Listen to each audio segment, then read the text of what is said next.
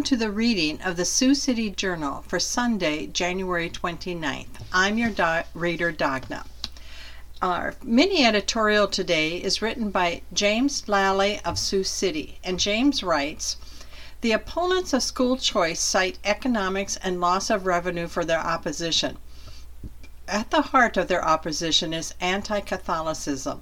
As the dean of Yale's Divinity School wrote some years ago, the only acceptable prejudice left in the United States is to be anti Catholic. Again, this was written by James Lally of Sioux City. Now, an overview of the five day forecast. Today is going to be cold uh, with a high of 3 and a low of minus 8. Monday will also be cold, but not quite as bad. Um, there'll be times of clouds and sun uh, with a high of 6 and a low of minus 4. Tuesday is not as cold and has plenty of sun with a high of 20 and a low of 1. Wednesday will be plenty of sunshine with a high of 22 and a low of 0. And Thursday will be cold with a high of 20 and a low of 4. Our top story concerns the weather. Siouxland hit with third bout of winter weather in less than 30 days, more than a foot snow a foot of snow total for the month. Siouxland residents could not escape January without one more round of winter weather. Late Friday night into Saturday, the tri state area got hit with its third bout of snow in the first month of the new year. In the Sioux City metro area, the reported snowfall through 10 a.m. Saturday totaled about four and a half inches, which brought the figure for the month to more than one foot of white powder. Vermillion and Yankton, South Dakota had some of the highest totals for Siouxland with 5 inches respectively, according to the National Weather uh, Service Sioux Falls meteorologist Samantha Trelinger. Reports for parts of Nebraska, including Concord and Hubbard, were 7 inches or more. As you move closer to I 90, we ended up having like one or two inches less than what we were forecasting, Trelinger said. The band just tightened up a little bit farther south than we were expecting. Trelinger said three separate bouts of winter weather isn't highly uncommon for January, but that it seems that way given recent history. The past couple of winters we have not had as active of a January, she said, but it's been a very active January this year. The previous winter storm, which hit Siouxland from Wednesday, January 18th into Thursday, January 19th, produced about 7.4 inches for Sioux City and 8 plus inches in places such as Jackson, Nebraska. A storm on Tuesday, January 3rd, brought freezing rain and about 2 inches of snow to Sioux City, as well as more than 4 inches around Spencer and Spirit Lake. Despite snowfall being above 4 inches in the metro, Sioux City Police Sergeant Tyler Hartwell said accidents had been minimal through noon on Saturday. If this was the middle of the week, it would be crazy right now, Hartwell said. But being a Saturday, I think people really exercise good judgment to stay home if you don't need to go out. According to Hartwell, the department had five reported accidents, if that, throughout the morning, and most of them were low impact. Three cars did get hit in a parking lot by a snowplow clearing snow. Going into February, Trelinger said the week should be mostly dry, but that Siouxlanders will have to reckon like with a cool down. We could have wind chills in the Sioux City area in the negative 20s to the negative teens, at least through Tuesday, and then we start warming up a bit, Trelinger said. By the end of the week, she said temperatures could climb to the mid 20s or even the low 30s.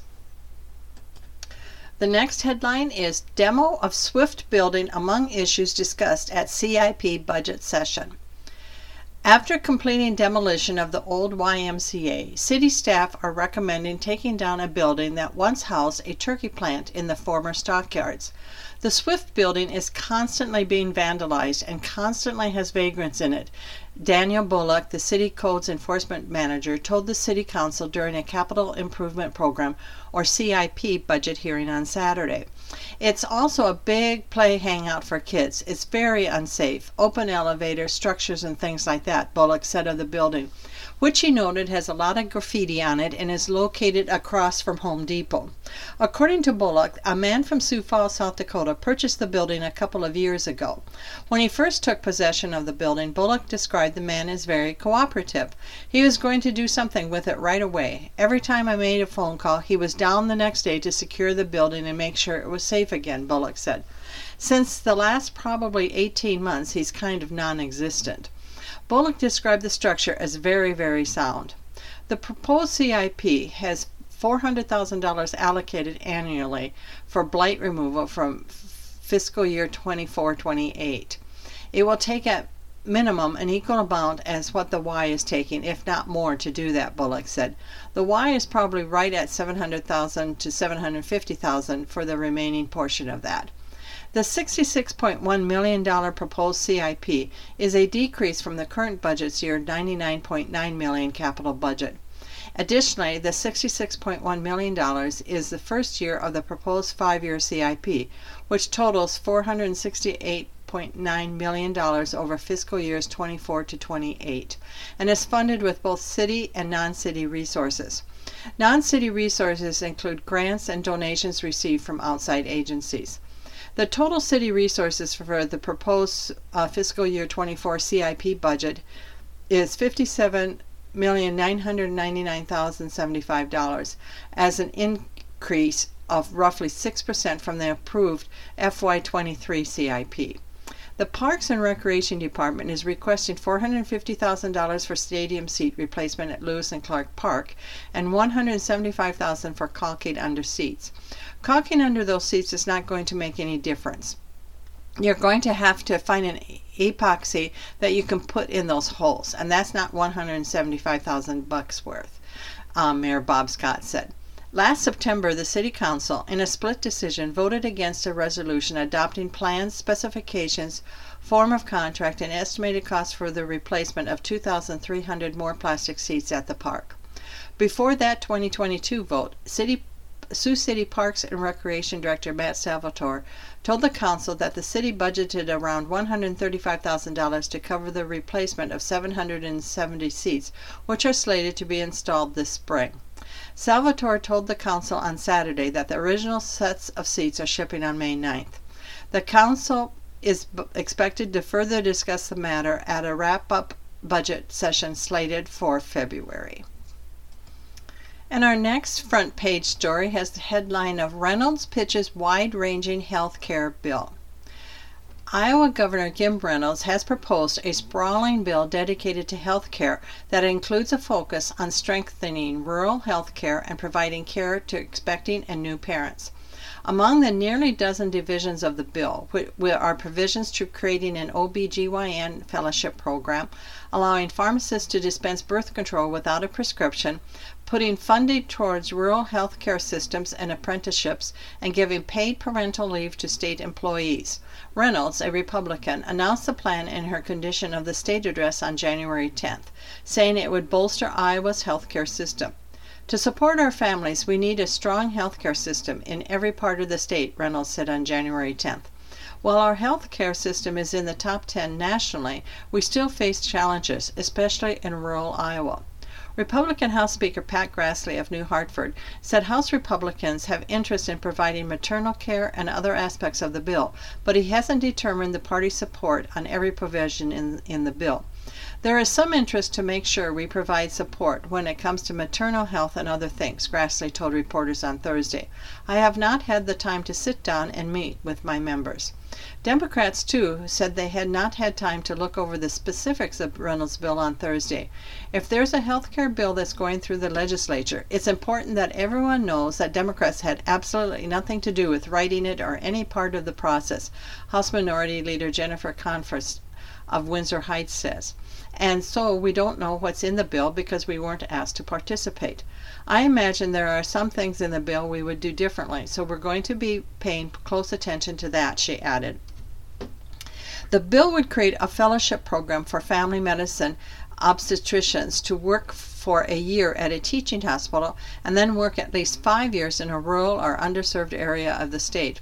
The state would pay the fellow salaries, and the bills bill calls for funding four fellowships in the first year. There's a real shortage of OBGYNs in rural Iowa. You can definitely see that, said Diane Schumann, a lobbyist for the American College of Obstetricians and Gynecologists, which is registered in support of the bill. This is one good step towards helping reverse that trend and providing more care to more Iowans in areas that don't have it. The lack of OBGYNs means that Iowans, especially in rural areas, have to travel sometimes up to hundreds of miles to get prenatal care, Schumann said. With a five year requirement that doctors remain in the state, Schumann said the hope that fellows will settle in the state and stay long term. If a physician decides to set down roots in a rural area and start to practice for a beginning period of time in their career, then they will start to practice there longer and they develop a bond and a relationship with the people out there that they're providing care for, he said. The bill would also expand Reynolds' More Options for Maternal Support program passed last year to include initiatives that support men involved in a pregnancy. Referred to as the MOMS program, it provides funding and resources designed to encourage childbirth and discourage abortion. The funding provided by the law Republicans passed last year goes to facilities that promote healthy pregnancies and childbirth instead of abortion often called crisis pregnancy centers, these facilities have been criticized by abortion rights advocates as misleading and not fully licensed medical facilities. According to the American College of Obstetrics and gynecologists, they often use false and misleading information, emotional manipulation, and delays to divert pregnant people from accessing comprehensive and timely care. Reynolds has asked the state Supreme Court to reinstate a 2018 law that would have banned abortion when cardiac activity is detested, detected in a fetus, usually around the sixth week of pregnancy. Democrats opposed the MOMS bill last year, in part because the money went to crisis pregnancy centers. This year's bills would bump up funding for the MOMS program to $2 million. Adding fatherhood initiatives to the program, the State Health and Human Services Department would provide grants that helps fathers find employment, manage child support, transition after incarceration, and enhance parenting skills. Studies show that without a father present, a child is more likely to have behavioral issues, live in poverty, or die in infancy, Reynolds said during her Condition of the State address. With him, those indicators and others are often reversed. Mothers are more likely to receive prenatal care, have a healthy birth, and experience less stress as a parent. One program that could receive state funding under the change is the YMCA of Greater Des Moines Fatherhood Program. The program helps absent fathers reconnect with their children and become a healthy presence in their lives, YMCA of Greater Des Moines CEO Leisha DeSmith said in a written statement. We know that when fathers play an active role in their children's lives, everyone benefits. Family economics improve, kids do better in school, mothers feel supported, and fathers are motivated to be positive role models for their children, she said. Reynolds has taken another swing at a proposal she introduced in 2019, allowing pharmacists to dispense birth control without a prescription. The provision would allow Iowans over 18 to skip a doctor visit to be given birth control pills vaginal rings, or contraceptive patches. Pharmacists would administer a screening to a patient who requests birth control, and patients would need to follow up with a physician within 27 months of being provided the birth control method. The bill passed the Senate in 2019 but did not advance.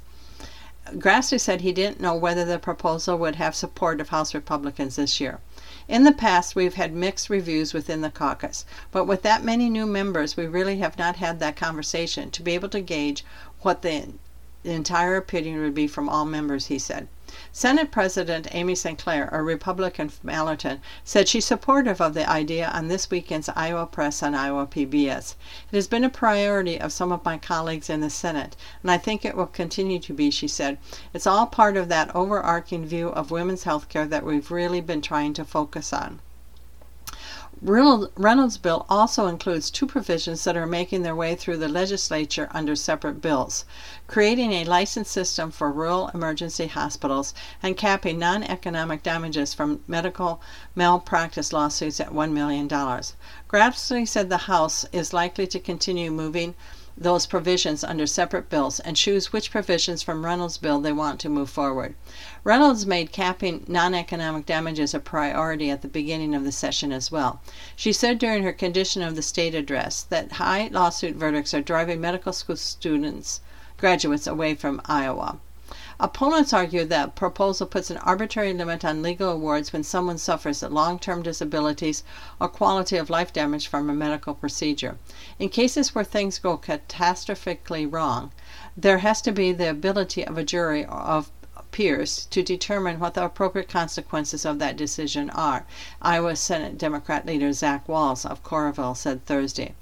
Other initiatives included in Reynolds' bill are providing paid parental leave for state employees, requiring review and approval for group accident or health insurance policies, $1 million in grants for regional health centers, providing subsidies for adoption expenses, lowering property taxes for commercial child care centers, providing flexibility for foster care students who receive an All Iowa Opportunity Scholarship.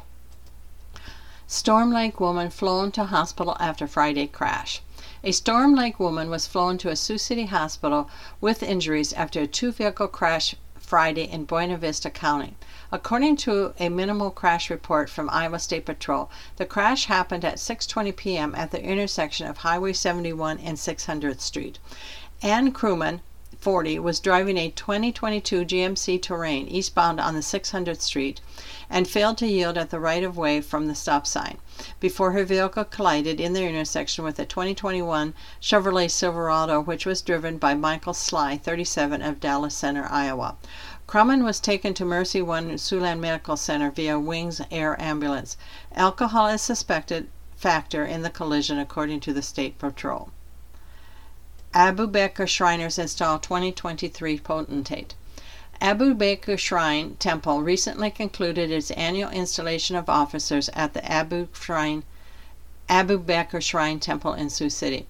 Illustrious Sir Rich Porter was installed as potentate for 2023. Elected divan officers for 2023 include Colin Ross, Chief Rabban, Gary Jansen, Assistant Rabban, Dwight Dirks, High Priest and Prophet, Jeremy Robinson, Oriental Guide, Kent W. Colby, Treasurer, and Richard Dick Lindblom, Recorder. Porter is a lifelong resident of Sioux City, a graduate of Sioux City East High and Western Iowa Tech. He has worked for Sioux City Compressed Steel for over 30 years. Iowa Democrats elect Rita Hart as new leader. Rita Hart, a former candidate for Congress and lieutenant governor, and one of the last Democrats to represent a rural district in the legislature, was elected Saturday by her fellow Iowa Democrats to lead the party as it attempts to rebound from a string of poor election performances in the state. Elected to a two year term during a virtual meeting of the Iowa Democratic Party's Leadership Committee, Hart assumes leadership of the state party as Democrats are reeling from poor election outcomes in 2014, 16, 20, and 22 in the state, and as the party is fresh off its presidential caucuses being stripped of their enviable first in the nation status. Hart, 66 of Wheatland, did not immediately speak after her election, but during her remarks ahead of the vote, pledged to focus primarily on winning elections in Iowa. In her candidacy letter to state party leaders, she highlighted a need for Democrats to raise much more money in order to build a stronger campaign apparatus. Hart noted that she twice won elections in a state house district carried by Donald Trump and outperformed Joe Biden more than other Democratic congressional candidates. She said she has gained even more perspective on what it will take for Iowa Democrats to win elections again while serving as chair of the Clinton County Democrats over the past year. I've seen at a grassroots level the kind of support that our county parties need in order to work more effectively, Hart said. I'm under no illusions that this will be easy, and I know that it will take time, but I am heartened by the support that I've heard from the State Party Leadership Committee and from folks across our state. Hart succeeds State Representative Ross Wilburn from Ames, who stepped down after serving as party chair for the past two years. Wilburn has, was the first black Iowan to serve as a major party state chair. I know that we have made some important strides since January of 2021, even if it doesn't feel like it, Wilburn told party members during the meeting. We did our best to fight for a better future for every Iowan. Hart was selected over two other candidates.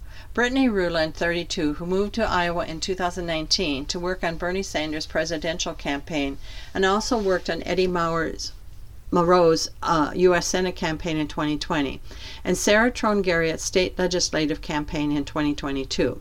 In the latter, Trone Garriott defeated former Iowa Senate President Jake Chapman and Bob Krause, 73, a former state legislator who ran for the U.S. Senate nomination in 2010 and 2016 and for governor in 2014.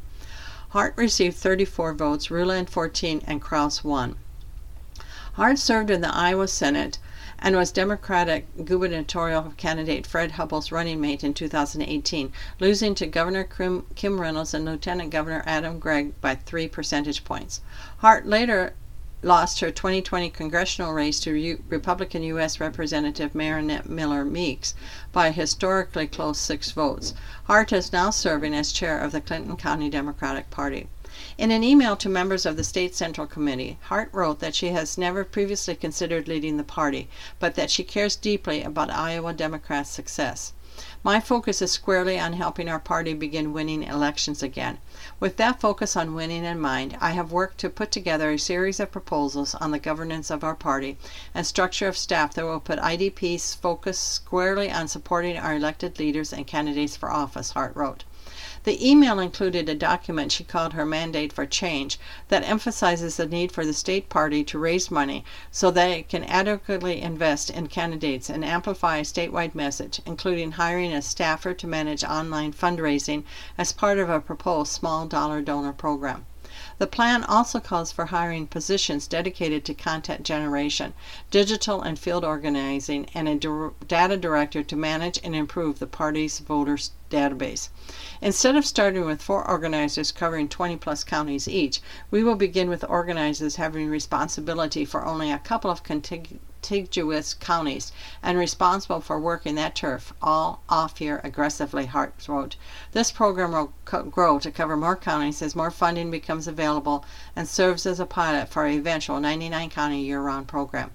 Hart proposed prioritizing smaller swing counties in a statewide race as well as counties that need additional capacity to grow but have shown clear signs of committed leadership. As for the Democratic Iowa caucuses, Hart, during a virtual forum hosted by the Southwest Iowa Democrats, did not say whether she thinks the party should hold an, an unsanctioned caucus in defiance of the Democratic National Committee, as some have suggested. None of the three candidates for state chair during Saturday's meeting mentioned the caucuses during their remarks. State party members spent the first two hours of the meeting arguing over newly created constituency groups, one for Arab Americans and one for environmental and climate change issues, that were not formally created and recognized in time to vote in Saturday's leadership election. We'll now move to the opinion page and we'll begin with the editorial from the Sioux City Journal. Thumbs up for early Earlywine Nelson appointments, thumb down for snap changes. Thumbs up. Congratulations to Rod Earlywine for being selected the next superintendent of the Sioux City Community School District. We hope your time in the region has proven advantageous to understanding what the district's needs are and what is necessary to spell success for its students. Thumbs up. Congratulations, too, to Mark Nelson, who was appointed to fill the Woodbury County Board of Supervisors seat left vacant when Rocky DeWitt resigned after being elected to the Iowa Senate.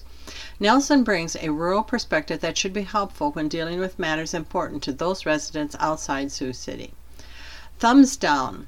In its haste to restrict items on the SNAP food assistance program, a legislative committee unwisely wanted to eliminate meat, flour, and other staples. Luckily, insiders say the meat's back in, but candy and soda are still on the chopping block. We're okay with that, but meat? Remember where we live. Thumbs up.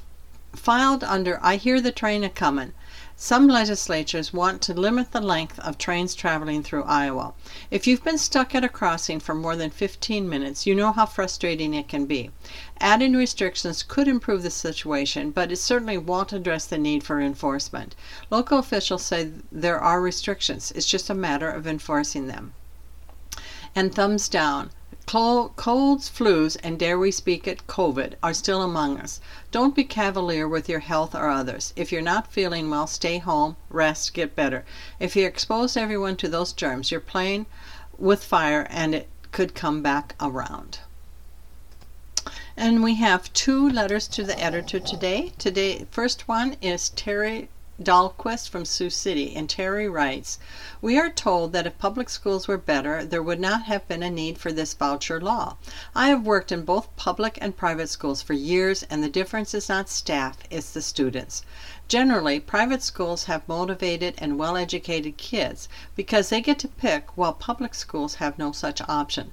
To those of you considering private schools, particularly students who need special education training, your kids' experience may be no better than their present school. And this again was written by Terry Dahlquist of Sioux City. The next uh, letter is written by Jane Shuttleworth from Iowa City, and Jane writes, Congrats to Representative Randy Feenstra and Senator Chuck Grassley for supporting the bipartisan Rural Opioid Abuse Prevention Act, signed into law by President Biden last December. Rural Americans, they wrote in their recent editorial, need real solutions to the opioid epidemic. After explaining how the act will equip healthcare workers treat addiction, support first responders to save lives, and help the most vulnerable, they go on to say we must also secure our wide open border, which welcomes and facilitates the drug trade into our country and down our main streets. Rural Americans also need the real truth about how illicit drugs enter the U.S.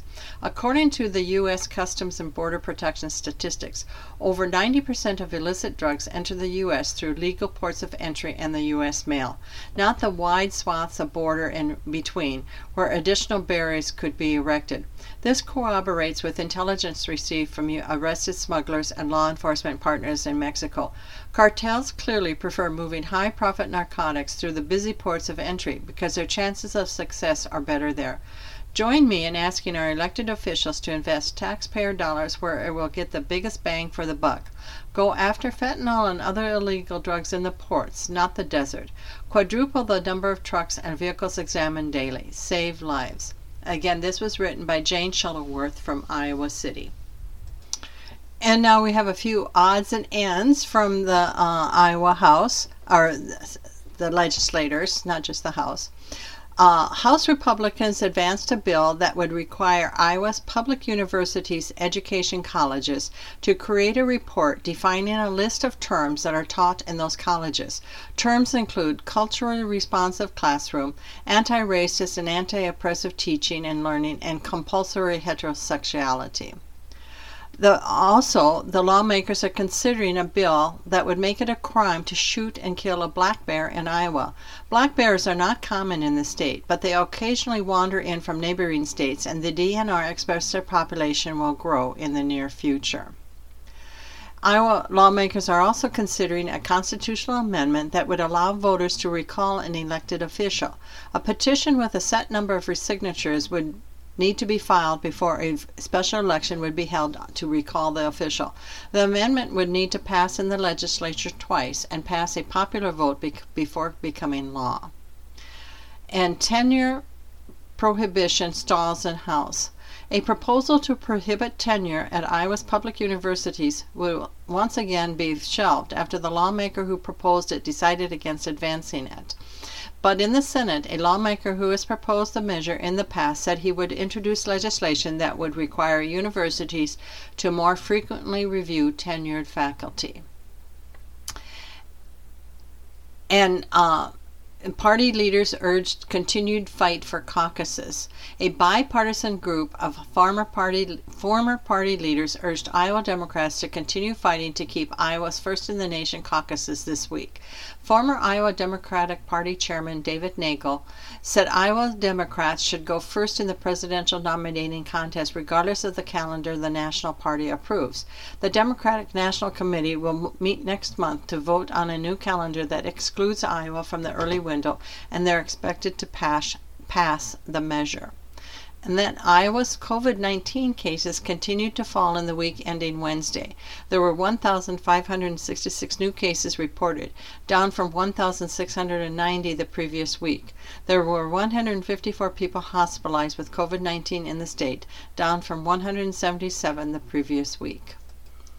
You are listening to the reading of the Sioux City Journal for Sunday, January 29th on IRIS, the Iowa Radio Reading Information Service for the Blind. We'll now turn to today's obituaries. Jane Elizabeth Fallon, 81, passed away Monday, January 16th at home in Litchfield Park, Arizona, surrounded by family and friends. She was formerly of Sioux City.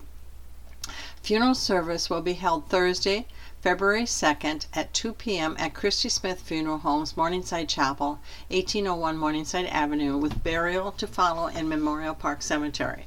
A memorial service was held on Saturday, January 21st at the church in Litchfield Park in Arizona. Jane was born November 9, 1941, in Lincoln, Nebraska, the daughter of A.C. Dick Dorman and Edna Larson Dorman. She graduated from Central High School in Sioux City in 1960 and attended Colorado Women's College. After one year, she transferred to Colorado University in Boulder, where she was an Alpha Phi and received a Bachelor of Science in Medical Technology in 1964. On July 31, 1964, Jane was united in marriage with Clifford B. Fallon in Sioux City, and they remained devoted to each other for 58 years. After marrying, they lived in Yuba City, California, where Jane worked as a medical technologist in the Sutter County Hospital until the birth of their son Brad in 1968. Six weeks later, the family moved to Minot, North Dakota, where her daughter Stacy was born in 1970. The spouse of a career Air Force officer, Jane provided the home support as the family moved to Nebraska, Alabama, Colorado, and Washington. Jane was a constant school school volunteer while her children were at elementary school. She was skilled in macrame and ceramics and kept a kiln in the garage for years. Jane taught ceramics to all the students in the local elementary school, and she started a business teaching macrame and ceramics to adults that was called Knots and Pots. After the family moved to La Junta, Colorado, Jane was a Brownie leader, a Girl Scout troop leader, and served as the president of the PTA. While in Spokane, Jane earned a teaching certificate from Eastern Washington University in 1982. When the family moved to Moscow, Idaho in 1983, Jane, Jane began a long career teaching sixth grade. At the same time, she continued her education and earned a master's degree in gifted education from Whitworth College in Spokane. Jane always stressed the importance of education at home, and both of her children were high school valedictorians. Jane was devoted to her students and inspired them through hands on learning, serving as regional coordinator for National History Day, Idaho State Director for Odyssey of the Mind, and Russell School Coordinator for Spelling and Geography Bees.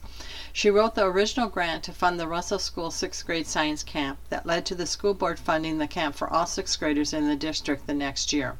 In 1999, the National Board of Professional Teaching Standards approved Jane as a nationally certified teacher. She also served as president of the AFS chapter for foreign exchange students in Moscow, Idaho, and she was the chapter advisor for the Alpha Phi sorority at the University of Idaho. Following retirement in 2005, Jane loved to travel, spend time in the outdoors, and play golf. Once she even scored a hole in one. In retirement, Jane continued to volunteer for a variety of community and church activities. She also loved to visit her grandchildren as much as possible and cheer them at their various events. Jane was a devoted wife and mother and an outstanding teacher for 22 years. She positively influenced the lives of countless students and will be greatly missed by all who knew her. In lieu of flowers, the family requests that memorials in Jane's name be made to the Alzheimer's Association, First Presbyterian Church of Coeur d'Alene, or the church at Litchfield Park. Robert D. Tushla of Cherokee, 89, passed away on Tuesday, December 20th, 2022, at Accura Health Care in Cherokee after a long struggle with dementia. Celebration of Life will be at 2 p.m. on Saturday, February 11th at Greenwood Schubert Funeral Home in Cherokee. A luncheon will follow the service. Burial will be at a later date. Bobby Dean, as he was known to his relatives, was born on August 10, 1933, to Sylvester and Mary Rose Tushla in Atkinson, Nebraska, the family farm north of town. Mary Rose passed away when Bob was 12. He attended country school and Atkinson St. Joseph's High School. Bob was a standout athlete for the Blue Jays, helping the basketball team make it to two state tournaments and placing in five individual events at the state track meet as a senior. Bob continued his education and athletic career at Wayne State Teachers College. He served in the United States Army from 1953 to 1955 and returned to Wayne where he was a starter on the Wildcat basketball teams that twice played in the NAIA National Tournament.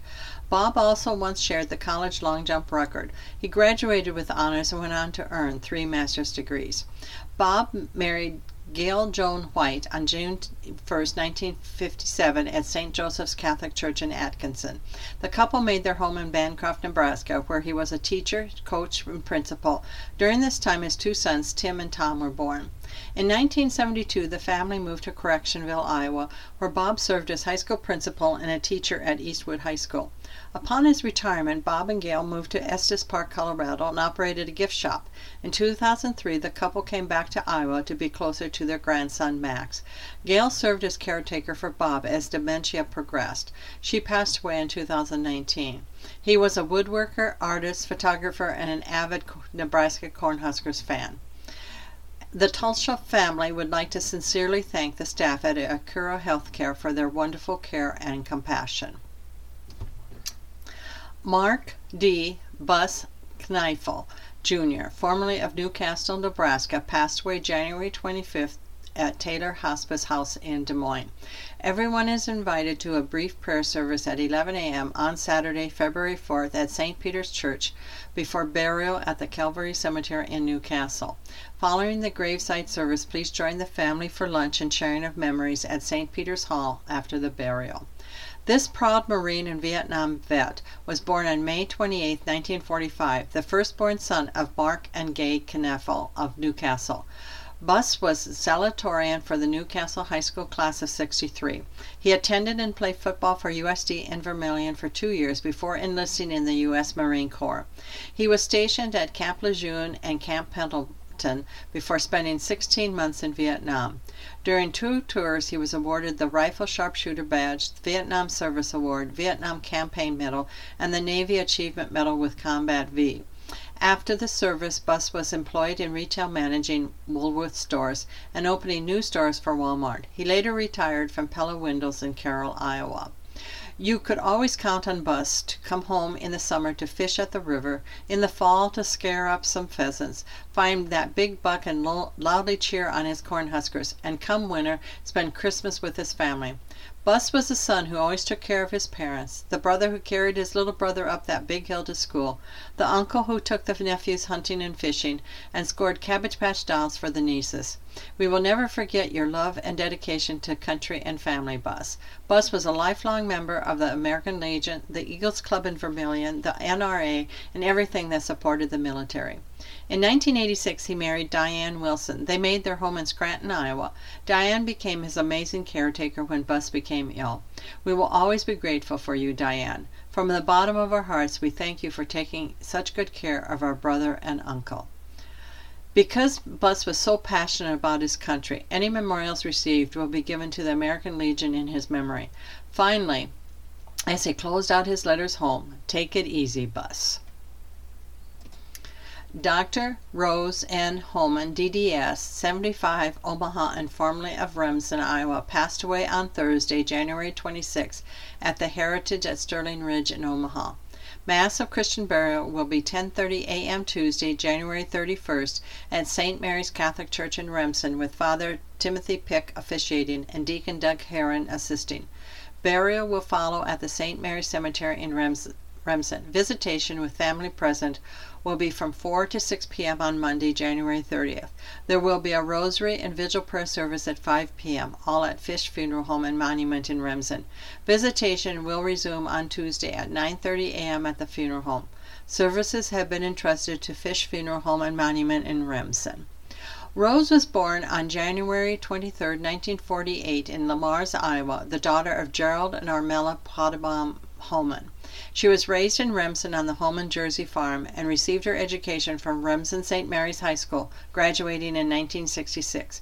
She received her diploma from St. Vincent Hospital of Nursing in Sioux City, her BSN and MA from the University of Iowa School of Nursing in Iowa City. Rose worked as a nursing instructor at the University of Washington School of Nursing in Seattle, then attended the University of Washington School of Dentistry and graduated with her DDS. She completed her dental residency in New York City, followed by a career at UCLA School of Dentistry in Los Angeles, where she served as faculty member, practitioner, and administrator. Upon her retirement, Rose moved to Omaha. She enjoyed traveling to many countries, notably Luxembourg genealogy, planting flowers at the opera and Broadway touring shows. Memorials may be sent to Remsen St. Mary's School, 523 Madison Street in Remsen, Iowa, 51050 in memory of Rose. Robert Gordon Prenger, 83, South Sioux City, passed away Thursday, January 26, at home, surrounded by his family after a brief illness. Services will be held Tuesday, January 31st at 10:30 a.m. at St. Michael's Catholic Church in South Sioux City. Burial will be in St. Michael's Catholic Cemetery. Visitation will be Monday, January 30th from 4 p.m. to 7 p.m. with a scripture wake service at 7 p.m. at Moore and Becker Hunt Funeral Home. Bob was born March 26, 1939, in Creighton, Nebraska, the son of Lawrence and Madeline Prenger. He attended Heelan High School for two years and graduated from South Sioux City High School in 1957. He worked for Milk Dairy Products for two years before starting work on towers with Dick Jorgensen in 1960. He married Jane Stuhl on August 31, 1963, at St. Mary's Catholic Church in Colorado Springs, Colorado. They made their home in South Sioux City. He started his own business, Viking Erection Company, that same year. In 1964, they welcomed a daughter, Corinne Renee, and in 1966 welcomed a son, Robert Michael. Bob was a lifelong member of St. Michael's Catholic Church and a member of the Knights of Columbus in South Sioux City. Bob and three partners started the Sundown Lounge in the 70s when he owned and operated. Bob opened a retail sporting goods store by the name of Siouxland Sports in South Sioux City, later sponsoring a fast pitch softball team by the same name. This team went on to many state and national tournaments. John M. Kuhl, Sioux City, 82, died Saturday, January 28th. Arrangements are pending with Meyer Brothers Colonial Chapel, Sioux City. Larry A. Daniel, Sioux City, 72, died Tuesday, January 17th. Services will be February 3rd at 2 p.m. at Meyer Brothers Colonial Chapel. Charles Charlie Allen Knoepfler, 69, Sioux City, passed away peacefully Friday, January 13th. A celebration of his life will take place from 2 to 4 p.m. on February 4th at Country Celebrations in Sioux City with a remembrance around 3 p.m. Charlie was born January 30th, 1953, in Sioux City to James C. and Barbara Knoepfler. Charles, usually known as Charlie, spent his adolescence in Sioux City, eventually graduating from Central High School as class president in 1971. From there, his continuing education brought him to Oklahoma State University in Stillwater, Oklahoma, focusing on a degree in business. He graduated from the university in 1975. It was in college where Charlie was introduced to the love of his life, Christine Christie Ann Kingdom. Charlie and Christie were married in Tulsa on January 31, 1976. Throughout Charlie's early years in college, he would return to Sioux City for the summers, where he would work as a sales associate for Kidder Knoepfler Company.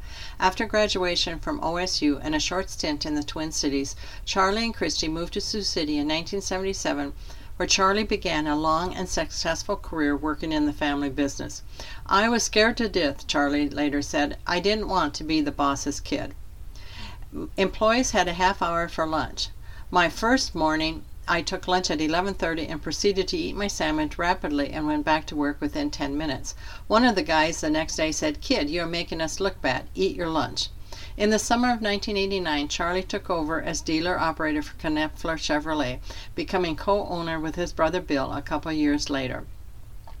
Throughout the years, Charlie was involved in numerous organizations. He was on the board of the Iowa Auto Dealers Association, Hawkeye Life, Chamber of Commerce, Boys and Girls Club, United Way, Rosecrance Jackson Recovery, Drug Court, as well as several other local and regional entities. Charlie could warm a room with his positive attitude and radiant smile. He was a born leader. Even from the early age, he was graciously referred to as the General by neighborhood kids. His life was ultimately curtailed by a 20 plus year battle with Parkinson's disease. Though throughout the prognosis and the complications that followed, Charlie never lost his sense of optimism and drive to be the best husband, father, and friend possible, he touched many lives in his 69 years on this earth. In lieu of flowers, the family requests memorials be donated to a charity of your choosing. Marilyn Jean Van Houten, Whiting, Iowa, 79, died Monday, January 23rd. Services will be January 31st at 11 a.m. at the Skene Lutheran Church in Alberton, Iowa. Burial will be following services at the Fairview Township Cemetery in Alberton.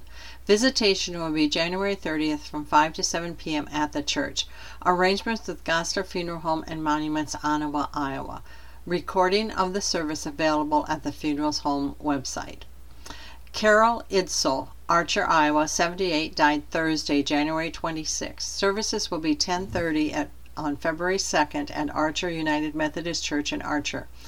Burial will be at the Pleasant Hill Cemetery in Primghar. Visitation will be from 5 to 7 p.m. February 1st at the Eldridge Funeral Home in Primghar. Connie F. Borkowski, Sparkus, Iowa, 58, died Monday, January 23rd. Services will be 11 a.m. February 2nd at Climbing Hill Baptist Church in Climbing Hill. Arrangements are with the Waterbury Funeral Service of Sioux City. Judd Grove Butler, formerly of Sioux City, 91, died Wednesday, January 25th. Services will be February 1st at 2 p.m. at the Meyer Brothers Colonial Chapel in Sioux City. Burial will be private at the Oakwood Cemetery in Casey, Iowa. Visitation will be one hour prior to service time at the funeral home. Robert H. Dolphin, 71, Sioux City, passed away Friday, January 27th at St. Luke's Hospital in Sioux City. Memorial service will be at 11 a.m. Thursday, February 2nd at Meyer Brothers Morningside Chapel in Sioux City. Visitation will be one hour prior to the service. Interment will be at a later date. Robert was born November 29, 1951, to Henry and Catherine Dolphin in Sioux City. He graduated from East High School in 1970. Robert later on decided to go to Western Iowa Tech Community College for electronic engineering. Robert married his best friend, Jean Anderson, on January 14, 1972, in Sioux City. To this marriage, they had two amazing boys. He worked for his father for numerous years at Siouxland Vault Company and also worked at Knoepfler Chevrolet. Robert opened up his own business repairing cars as an auto body technician for the remainder of his life. You could always find Robert listening to music or doing some carpentry. As a young man, Robert chose to follow Jesus. His zeal and love for God were deepened as he passed through recent experiences of life. He radiated joy and contentment as a result. He will be truly missed by family and friends. Richard Baker, Moville, Iowa, 76, died Monday, January 23rd. Celebration of life at a later date. Arrangements with Waterbury Funeral Services of Sioux City. Donna D. Peterson, Evanston, Illinois, formerly of Sioux City, 69, died Saturday, January 21st. Services are pending with Meyer Brothers Morningside Chapel. South Sioux City boys back to winning, enter state rankings for the first time. South Sioux City boys basketball fortunes sagged in recent years. After winning three Class B titles in four years, the Cardinals are 10 years removed from the la- from the 2013 title, eight years removed from their last winning season in 2015. Nelson Wilson is trying to restore their glory. The second year coach has the Cardinals at 9 7. They were 9 14 in his first season. South Sioux reached the finals of the River Cities Conference Tournament, beating Class B number 3 Omaha Roncalli 69-62 at home, then losing 89-57 at number 1 Omaha Skutt.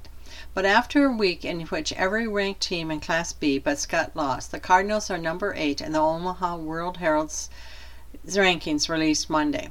It's the whole culture thing, Wilson said, and just our guys understanding that you don't change culture in one season. It's a progression thing. You know, the unfortunate thing for juniors and seniors, they are part of the foundation and they won't get to see the finished product until they're in college and they're coming back and they're looking back. But they're a huge part of why we are where we're at. The blowout loss stung his players. In the locker room, Wilson was hearing that being runner up at second place wasn't what they wanted. It's great to hear, right? But I also had to make those guys understand that South Sioux has not been in the position to play for the RCC championship in a long time. So to come from where we were at, even last season to this season, that's a huge compliment to the guys and in the work and the sacrifice they're willing to put in. The Cardinals have been led by seniors Anthony Earth, who's averaging 21 points a game, and Manny Paul, who had 16 rebounds and 10 blocks in the Roncalli win. South Sioux's lineup got a boost as two starters are to come back last week from injuries. Carson Cavillo, a senior, played Monday night at Hartington Cedar Catholic in a makeup game that is the final of the Fremont Bergens Holiday Tournament. The Cardinals beat Cedar, num- the number two ranked team in Class C2, 57 to 54. Alexander Ardley Jr. was set to return to the lineup last Thursday when South Sioux City uh, traveled to Elkhorn Mount Michael. The Knights tripped up the Cardinals 57 52. The Cardinals next play Thursday when they travel across the Veterans Memorial Bridge to face Sioux City West. And we'll continue with um, high school basketball, uh, moving to girls. Siouxland girls basketball. Four Bishop Heelan girls scored in double figures as the Crusaders rolled to an 87 50 win over their crosstown rival Sioux City West Friday night. Jada Newberg led with 17 points, followed by Brooklyn Stanley uh, with 16, Kenley Mice and Abby Lee 13 each, and Lauren LaFleur 12. Vera Grom led West with 18 points. Kia Davis added 15, and Hannah Berg had 12 for the Wolverines, who fell 6 9 overall. Heelan, ranked number 4 in Iowa Class 4A, improved to 12 2 overall. And then Sioux City East 61, Glenwood 55. Sergeant Bluff Luton 57, Council Bluffs Abraham Lincoln 45. Kingsley Pierson 54, OABCIG 31. Westwood 70, Lawton Bronson 28. Unity Christian 64, Trinity Christian 19. Le Mars Gehlen Catholic 50, 59, South O'Brien 39, Akron Westfield 33, Harris Lake Park 31, Newell Fonda 70, South Central Calhoun 43. And now we move to Siouxland boys basketball. Darren Meyer scored 18 points and pulled down seven rebounds to lead the West Lyon boys in double figures as the Wildcats knocked off top ranked Central Lyon in a thriller 56 55 Friday night. Carson Hugiven added 16 points and Devin Van Rye added 13 for West Lyon, which improved to 11 3 overall and 10 3 in the Siouxland Conference. First team All State returnee Zach Lutmer led the Lions with 27 points. Andrew Austin added 13 for Central Lyon, which suffered its first loss of the season, falling to 12 1 overall and 11 1 in the conference, a game ahead of MOC Floyd Valley. Central Lyon, the state runners up in Class 2A last season, remained number one in the Iowa High School Athletic Association's weekly ranking released on Monday. And then for other scores Sioux City East 75, Sioux City North 47, Bishop Heelan 91, Sioux City West 75, Le Mars Gehlen Catholic 79, South O'Brien 54, Hinton 53, Hartley Melvin Sanborn 51. Sioux Central 53, East Sac County 31, Sheldon 63, Sibley Ocheyedan 49. And we'll now move to Dear Abby. Dear Abby, I am an active widower with five grown children. Although three of them live in the same city and two live in a city nearby, I have not heard from or seen them as often over the past few years as I would like. I realized recently that I miss their company and I'd like them to call or see me more often. I understand that they have their own lives, but I don't think I'm asking too much. I'd like them to understand that a pill won't cure me of loneliness, as they suggest when I try tell them I am slowing down. Their answer is to tell me to see a doctor. I can't talk to them about increasing our visits and communication because I was raised with the idea that you automatically respect your elders and parents should not have to ask their children to visit them or call to ask how they're doing more than every few months. I thought perhaps reading this in your column might remind them not to wait until it's too late. Have you any suggestions on how to encourage my children to involve me more in their lives? Signed, Lonely in, in Colorado. And Abby responds, You don't have a communication problem. Your children have gotten the message. Rid yourself of the idea that your children should call you out of obligation. If you want more contact, pick up the phone and call them. Also, you should be socializing with contemporaries. Your problem may be too much time on your hands. If you are able bodied, fill some of the time by volunteering in your community. It's a terrific way to meet people who may be more than willing to include you in their activities. Dear Abby, I have two younger sisters. The middle one is my best friend, next to my husband. The youngest is a nightmare. She's manipulative and nasty, and nothing is ever good enough for her. She is a cancer survivor and no longer able to live by herself. My middle sister has been bending over backward to help her in significant ways, managing her insurance and finding a nursing home for her to live in. But neither of us will allow her to live with us. She is too destructive, controlling, and toxic. Our sister has now decided the nursing home is not good enough. She is talking about going to live with a friend in another state. The friend has tentatively agreed.